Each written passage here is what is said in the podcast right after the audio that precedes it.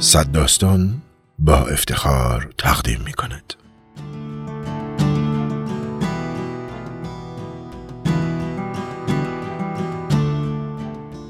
سلام. شما شنونده پادکست متافور هستید.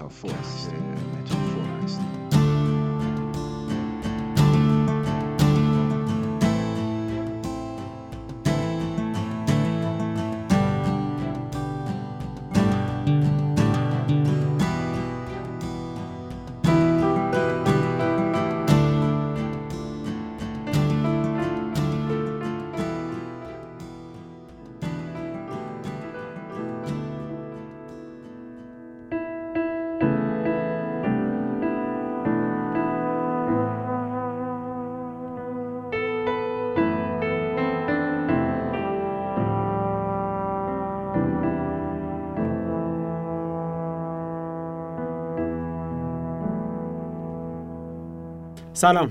من آرش ثابتی هستم. و من محسن حسینی. شما شنونده ای اپیزود سوم از سری پادکست های متافور هستید که توشون از شعرهای شاعران غیر ایرانی که روی ما تاثیر داشتن صحبت می‌کنیم. برای این اپیزود که در تاریخ 28 مهر ماه 99 داره توی استودیو صد داستان ضبط میشه سه تا شعر کوتاه از یه شاعر سوری انتخاب کردیم که همشون تم مشترک دارن. زندگی و رابطه عاطفی از نگاه یک زن عرب میانسال مقیم فرانسه داره بازگو میشه. این شعرها از کتاب چون گناهی آویخته در تو انتخاب شده که گزیده شعرهای ایشونه با برگردان سید محمد مرکبی همین مترجم کتاب دیگه ای هم از ایشون به فارسی برگردونده و چاپ کرده زیر عنوان آزادی اوریان می آید. اولی توسط چشمه چاپ شده و دومی توسط نیماش.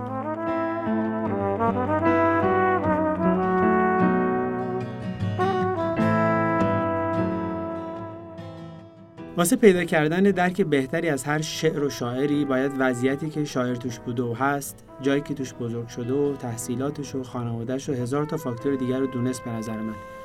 و به همین دلیل می‌خوام قبل از که شعرها رو بشنویم کمی درباره شاعر و عوامل تاثیرگذار روی شعر ایشون بگم و بچه ایشون رو بشنویم.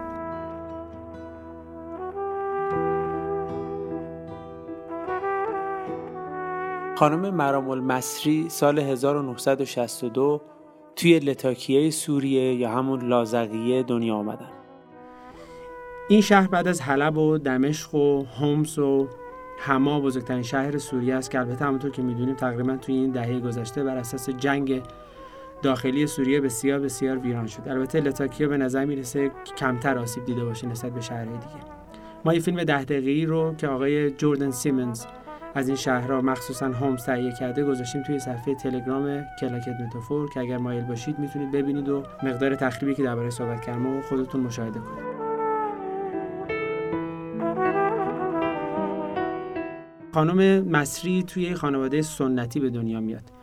توی دمشق شروع می‌کنه به ادبیات انگلیسی خوندن و بعد از مدتی عاشق مرد مسیحی میشه و درسش رو ول می‌کنه. ارتباطشون به دو دلیل قطع میشه با هم. اول اینکه این ارتباط مورد مخالفت سریح و قوی خانواده اون آقا قرار می‌گیره. دومی که اون زمان تو سوریه ازدواج با کسی که دینی غیر از اسلام داشته ممنوع بود. بعد از این جریان ایشون به فرانسه مهاجرت می‌کنه و با یه آقای سوری ازدواج می‌کنه که بعد از مدتی از ایشون جدا میشه. همسر اولش پسرشون رو می‌بره سوریه و 13 سال اجازه نمیده ایشون پسرش رو ببینه که خانم مصری توی کتاب آدم ربایی که آخرین کتاب منتشر شده توسط ایشون هست. مفصل در این مورد به فرانسه شعر نوشته که بازم اگر مایل هستید می‌تونید از طریق صفحه تلگرام ما هفت از اونها رو که به انگلیسی ساده و روان ترجمه شده بخونید. مرام المصری جایزهای زیادی برده تا امروز واسه نوشته هاش و شعراش. اما شاید مهمترین اتفاق زندگی ایشون حداقل در این چند سال اخیر موضعگیری سیاسی ایشون بوده نسبت به اتفاقاتی که در داخل سوریه افتاده و داره میفته حالا فکر می‌کنم زمان مناسبیه تا سه تا شعری که واسه این اپیزود انتخاب کردیم و بشنویم.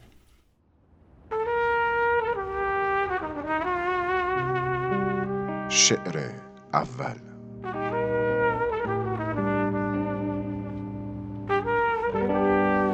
از آنجا که بین ما سوپ گرمی نیست برای خوردن و کلماتی ولرم برای تکرار از آنجا که دیگر بین ما هیچ چیز نیست به جز یک تخت که تنها بر آن قارچ ها می رویند و شب که دیگر از بین نمی برد خستگی طول روز را.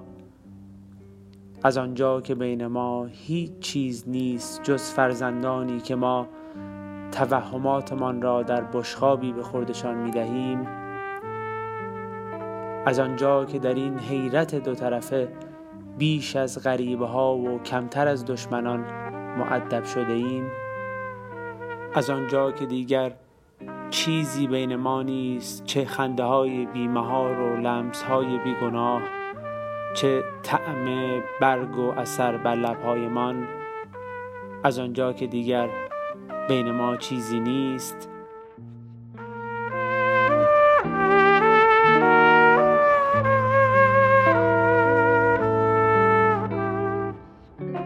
شعر دوم.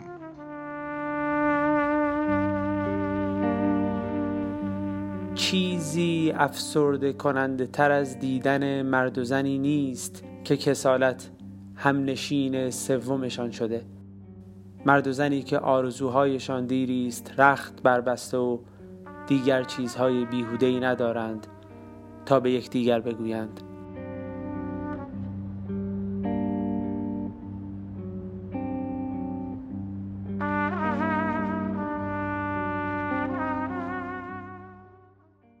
شعر سوم.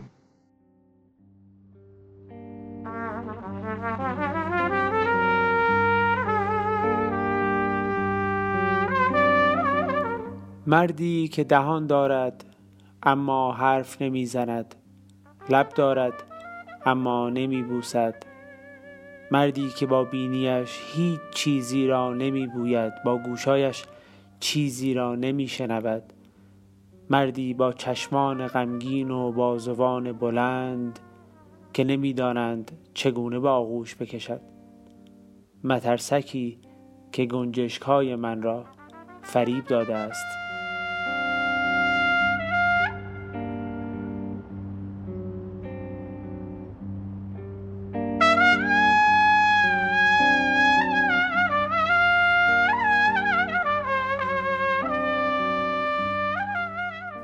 چرا من از شعر این خانم خوشم میاد؟ اول اینکه توقعهایی که قراره تو یک زندگی یک همسر از همسر دیگرش داشته باشه از زن از شوهرش داشته باشه یعنی به جا نیومده تو خیلی از این شعرها. داره فریاد می‌زنه که این توقعات دیگه به جا نمیاد. رابطه تنانه عاشقانه اینا ندارن با هم دیگه. و تختی که حالا تبدیل شده به بستر قارچا و فلان نه سوپ گرمی هست نه کلمات ولر می و نه چیزی شبیه به اینا. امروز داره با آه درباره اینا صحبت می‌کنه. جالبتر این که این شعر اینجوری شروع میشه که از آنجا که دیگر از آنجا که فلان از آنجا که بهمان و تو همش منتظری ببینی این عبارت های نصف نیمه به چی قرار ختم بشه. بعد از کدوم سطر شاعر می‌خواد نقطه پایان رو بذاره؟ اما هیچ وقت نمی‌ذاره. فقط با حسرت اعلام می‌کنه که اینا دیگه بین ما نیست. شعر همینطوری تموم میشه. باقی حرفش رو نزده. جای سه نقطه گذاشته. شکایتی نداره شاعر. عملا داره حکایت می‌کنه. واسه همینم هم عبارت دوم پایان دهنده رو تموم نمی‌کنه تو بعضی از این شعر سه تا شعری که خوندیم. اگر از این شعر خوشم میاد چون از تکراری داره صحبت می‌کنه که فاصله ایجاد کرده. از این شعر خوشم میاد چون یه زن نیمی عرب نیمی فرانسوی حرف دلش مثل زن ایرانی به نظر من. اگر لحن اوریان و روکوراست مرحمت مسری رو کنار بذاریم دیگه نمی‌تونیم بگیم شاعر این شعر سوریه یا ایرانی. و این نقطه مشترک رو من دوست دارم. تو به چه دلیل دوست داری این شعر رو؟ ببین من وقتی که می‌خوام با دنیای ذهنی یک شاعر زن ارتباط برقرار کنم دو تا آیتم اتوماتیک تو ذهنم وجود داره. یکی شعرهای زنی که اگر اسمشون رو از انتهای شعر برداریم نمی‌فهمیم که شاعر زن بوده یا مرد. مثل پروین اتسامی شما انتهای پروین اتسامی رو بردار بنویس یک شاعر مرد. هیچ تفاوتی وجود نداره. انقدر در اون چارچوب شعر اجتماعی مرد, مرد سالارانه ذوب میشه که تو بعد از یک مدتی اصلا متوجه نمیشی که این شاعر زنه. در واقع انگار یک خودسانسوری به نسبت به احساساتش وجود داره. یک تیپ شاعرهای زنی هستن که زنانگی تو شعرشون از همون اول موج می‌زنه. در واقع تو با خوندن چند صد از شعر متوجه میشی که داری با یک جنسیت غیر مرد طرف میشی. ببین جنسیت غیر مرد رو نمی‌خوام از زاویه نگاه خدا نکرده تحقیرآمیز بگم ها. به دلیل اینکه عموما شعرهای مرد خوندیم تعداد شعرهایی که از مردها خوندیم خیلی بیشتره این موضوع به چشم میاد که داری جنسیت شاعر رو توی شعر می‌فهمی. این شعر از این منظر برای من جذابه که کاملا معلومه که یک زن شعر رو سروده و امضای یک زن پای این شعر وجود داره. اما چیزی که برای من این موضوع رو جذاب تر می‌کنه و یونیکش می‌کنه به قول خودمون در مورد یک شاعر عربه. این خصلتی رو که من گفتم شاید شما خوندن شعر فروغ فراخزادم متوجه که شعر زن می‌خونه. ولی چرا این شاعر عرب برای من جذابه؟ برای اینکه احساس می‌کنم که انگار شعرای زن در هر جای دنیا که هستن یک سری حرفهای مشترک می‌زنن. مثلا جنسیت خودشون و مطالبی که مر میگرده به فیزیولوژی زنانه برای خودشون هم موضوع جذابیه. سوژه مهمی. حالا جذاب نمی‌دونم کلمه درستی یا نه. سوژه مهمیه که بهش می‌پردازن. این فقط در شاعرهای خاور میانه ای وجود نداره در شاعرهای اروپایی هم وجود داره. یه دقیقه اجازه میدی من شعری از سیلویا پلات بخونم؟ ببین یک شاعر زن غربی ببینید چقدر موضوع زنانگی برای خودش هم موضوع مهمیه. همونطور که برای شاعرای شرقی مهمه. رو همین است که شاید بشه نتیجه گیری کرد که شاعر زن به موضوع جنسیتش اتفاقا اوریان می‌پردازه. یه چند خطی شما بخونم.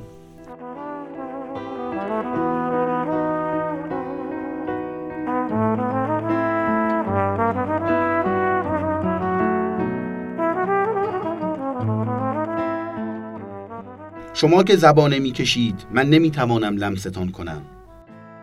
دستانم را در میان زبانه ها می‌گذارم اما چیزی نمیسوزد انگار.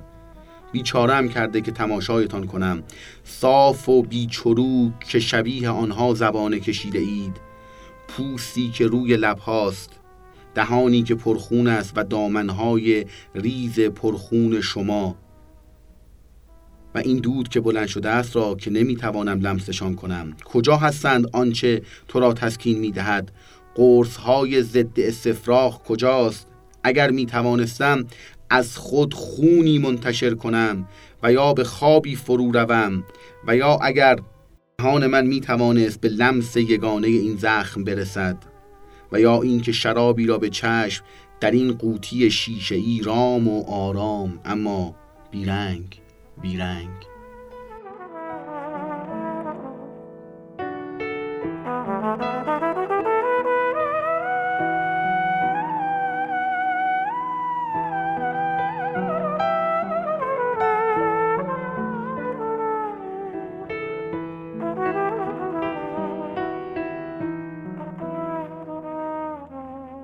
ببین آنش اون چیزی که می‌خوام بهش بپردازم اینه که شما داری اگه شاعر غربی شعر می‌خونی که دنیا و زندگیش اصلا با یه شاعر سوری و اون اتفاقاتی که تو داری میگی کاملا متفاوته. توی اتمسفر دیگه داره شعر میگه.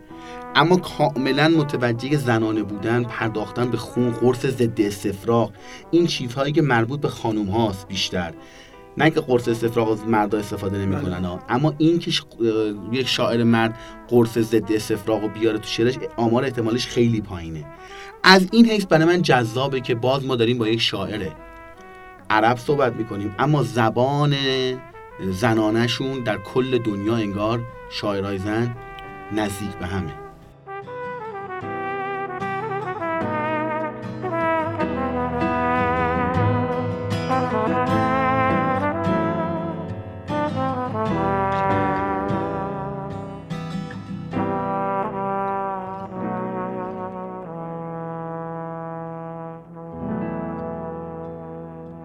راجع به شعر دوم من این نکته رو خیلی دوست دارم. اونم اینه که تو این شعر هم مرد و هم زن دارن سرزنش میشن.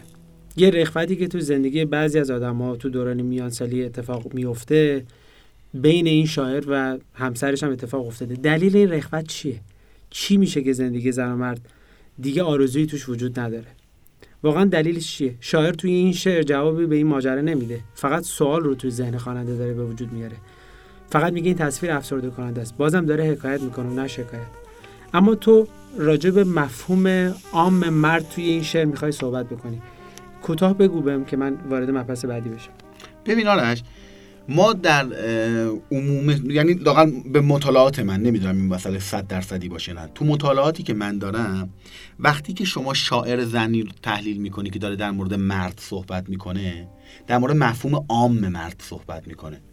یعنی در مورد یک مرد خاص انگار صحبت نمی‌کنه. موضوع داره تعمین میده.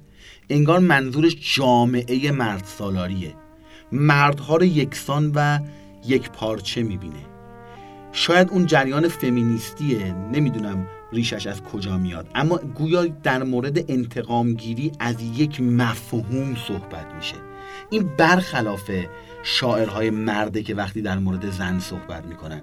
شاعرهای مرد عموما در مورد یک زن خاص صحبت می‌کنن. اگر در مورد خوبیهاش میگن در مورد یک زن خاص زیبایی یک فرد رو دارن تشویق می‌کنن تشویق که نه تمجید می‌کنن ازش. شاملو در مورد شخص آیدا صحبت می‌کنه. یا اگر یک رابطه ناموفق داره داره در مورد رابطه ناموفقش نسبت به زن دومش صحبت می‌کنه.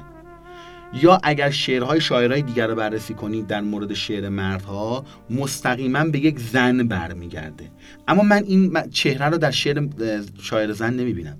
شما تو این سه تا شعر که شعر معترضه هم هست داره اعتراض می‌کنه نسبت به زندگی زناشویی شما در مورد کدوم مرد دارید صحبت می‌کنید؟ شما متوجه میشید این مرد دکتر پزشک کارگر چیکار است؟ شما متوجه میشید این تحصیل کرده است تحصیل کرده نیست؟ شما دارید در مورد یک مفهومی به نام مرد صحبت می‌کنید. و حالا با اون مقدمه که تو گفتی برای ما توجیه میشه که مثلا این به فرزندش رو برداشته برده و بسیار غمگین و افسرده اما ما نمی‌دونیم در مورد چه مردی داره صحبت. شخصیت پردازی وجود نداره.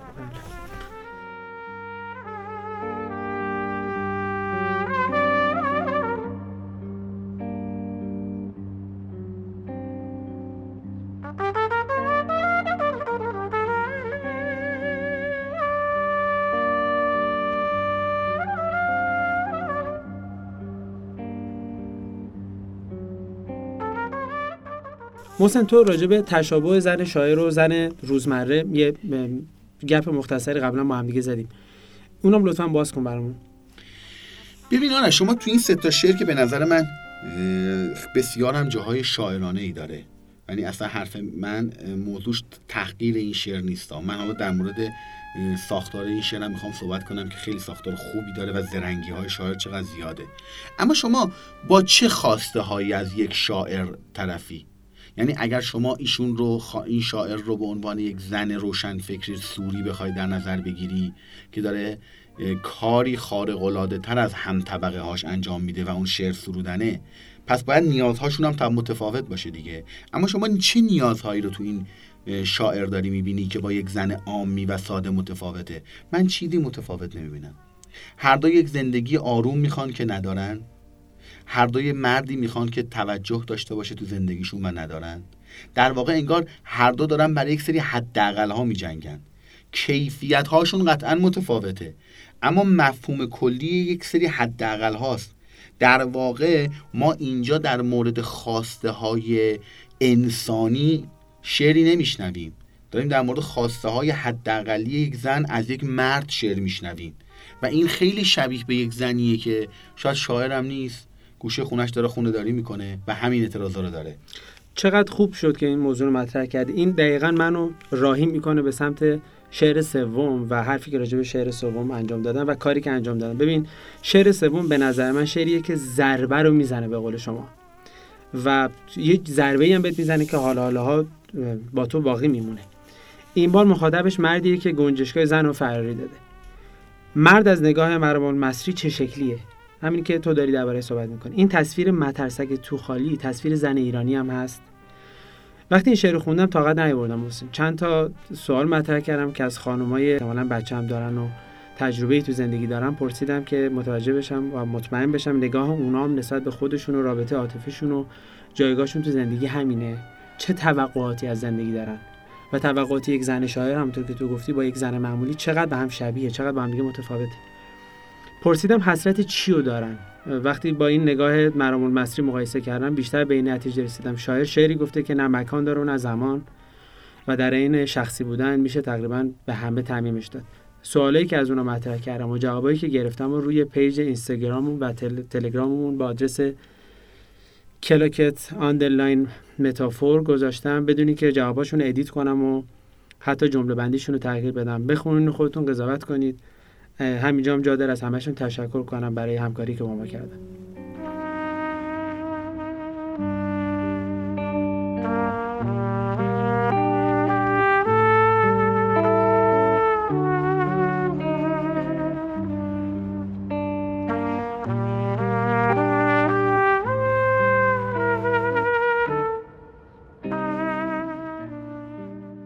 ببین ما در مورد یک شاعری داریم صحبت می‌کنیم که میشناسیمش. این جغرافی های تولدش کجاست؟ حالا هم داره تو اروپا زندگی می‌کنه. در واقع بیوگرافی ازش داریم. اما نمی‌دونیم که این حسرت هایی که داره تو زندگیش مربوط به قبل مهاجرت یا بعد مهاجرته.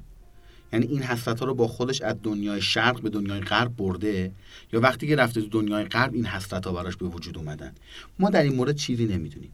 اما اون چیزی رو که در هر سه شعر می‌تونیم به عنوان تم مشترک در نظر بگیریم یک حسرته یک آه و اندوهه. ببین حسرت کی به وجود میاد؟ شما وقتی حسرت می‌خورید که امیدی به اصلاح داشتید. شما وقتی حسرت نداشتن چیزی رو می‌خورید که اون رو مال خودتون می‌دونید جزء حقوق خودتون می‌دونید. حسرت مال چیزهای عجیب و غریب و دور از دسترس نیست. شما این فرد داره حسرت زندگی رو می‌خوره که می‌تونسته اصلاح بشه می‌تونسته مال خودش بشه. سهمندی هم نمی‌کنه که اینجا کی چقدر مقصره ولی خروجی خروجی حسرت آمیزیه ما با یک زن میان سالی طرفیم توی شعر. که امیدش رو از دست داده و اون نکته بسیار جذابش اینه که در مورد فرزندهاشون صحبت می‌کنه. توهماتشون. توهماتمون رو داریم تو دهن بچه ها می‌ذاریم. داریم تقسیم می‌کنیم. من اصلش رو بگم. توهماتمان را در بشقابی به خوردشان می‌دهیم. در واقع حسرت از زندگی خودشون هم خارج شده به زندگی فرزندانشون هم منتقل شده. و این خطریه که انگار داره نسل به نسل و سینه به سینه این حسرت منتقل میشه. من فکر می‌کنم که شاعر از پس این تلخی به خوبی بر اومده.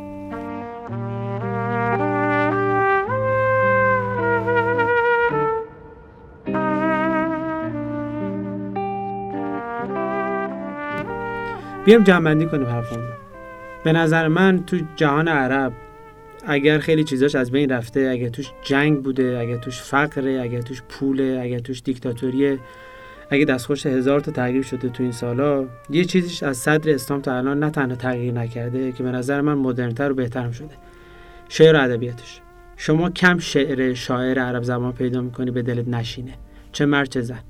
حتی ترانه های پاپشون هم کم, کم و بیش این خاصیت دارن. جا داره همینجا از شنونده هامون دعوت کنیم به اپیزود هفت رادیو دیو به اسم دیدار در حلب. گوش کنند که تعداد زیادی آهنگ خوب عربی توش معرفی میشه و اتفاقا چند تا از همین کارها هم از خانم مرام المصریه. تو جنبندی چی از این شعر؟ آرش من جنبندی در واقع هم شبیه به توه. من می‌خوام از ساختار هنرمندانه این شعر تقدیر کنم. ما با یه شاعر پخته طرفیم و این خیلی سخته که یک مفهوم ساده رو تو شعر پخته پیریزی کنی. نه در مورد یک موضوع فلسفی صحبت شده تو فیلم توی شعر نه در مورد آزادی نه عدالت. ما در مورد چیزای ساده داریم شعر میشنویم اما شاعر بلد کارش رو. در واقع من می‌خوام جنبندیم هنرمند بودن این شاعر باشه. ببین در چند جا به خوبی با کلمات ساده ضربشو می‌زنه. تو شعر دوم که خوندیم میگه و دیگر چیزهای بیهوده ای ندارند که به یکدیگر بگویند. یعنی چیزهای بیهوده گفتن خلاصه حسن یا عیبه. ما نفهمیدیم اینجا. این داره با حسرت میگه ما کاش که چیزهای بیهوده ای داشتیم که با همدیگه شیر کنیم با همدیگه بذاریم تو وسط گپ بزنیم در موردش. در واقع زندگی پویا انگار بخشیش کارهای بیهوده کردنه. میگه همین بیهودگی هم که وقتی از زندگی می‌گیری حسش رو می‌گیری اون زندگی به هم می‌خوره. این توانمندی شاعره که می‌تونه موضوعات ساده رو بیاد اینطوری پیدیزی کنه. یا تو شعر سوم موضوع مترسک. تعبیر مرد به اون مترسک خیلی تعبیر هوشمندانه ایه میگه تو هیچی نیستی؟ آخر هم یه مترسکی هستی که چهار تا گنجیش که اگه قرار بود بیاد سر خونه ما به ما آرامش بده تو اون چهار تا هم میپرونی. ببین این تصویرسازی توانمندی یک شاعره. در واقع جنبندی من خیلی شبیه به جنبندی توه. ما با یک ادبیات ساده اما عمیق طرفیم که می‌تونه احساسات عام و سطحی و سادش رو به خوبی منتقل کنه.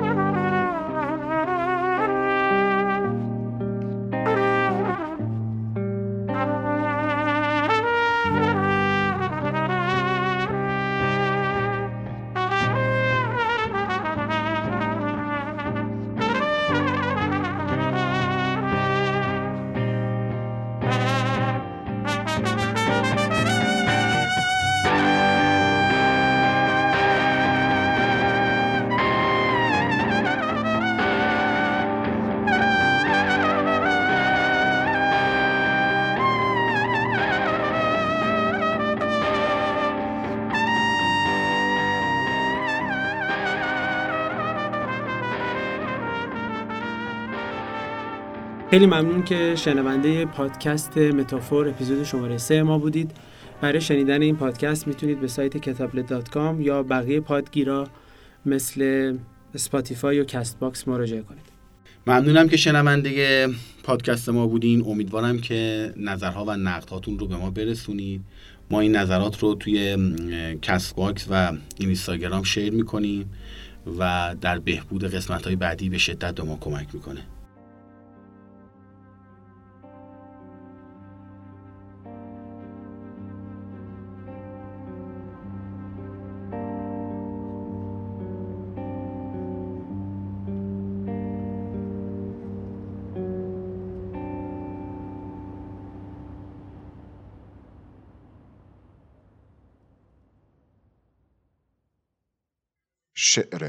اول.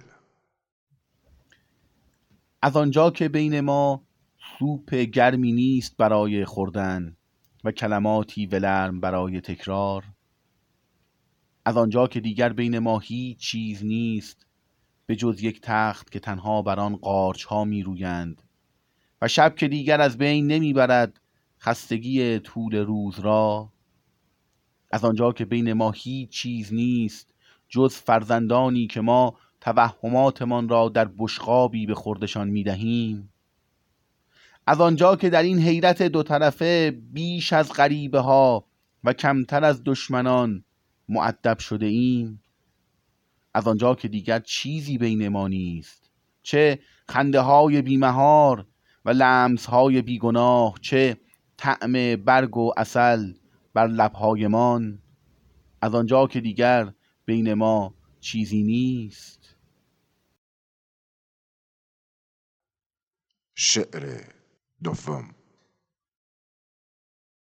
چیزی افسرده کننده تر از دیدن مرد و زنی نیست که کسالت همنشین سومشان شده. مرد و زنی که آرزوهایشان دیری است رخت بربسته و دیگر چیزهای بیهوده‌ای ندارند. تا به یکدیگر بگویند. شعر سوم. مردی که دهان دارد اما حرف نمی‌زند. لب دارد اما نمیبوسد. مردی که با بینیش هیچ چیزی را نمیبوید با گوشهایش چیزی را نمیشنود. مردی با چشمان غمگین و بازوان بلند که نمی‌داند چگونه به آغوش بکشد. مترسکی که گنجشک های من را فریب داده است.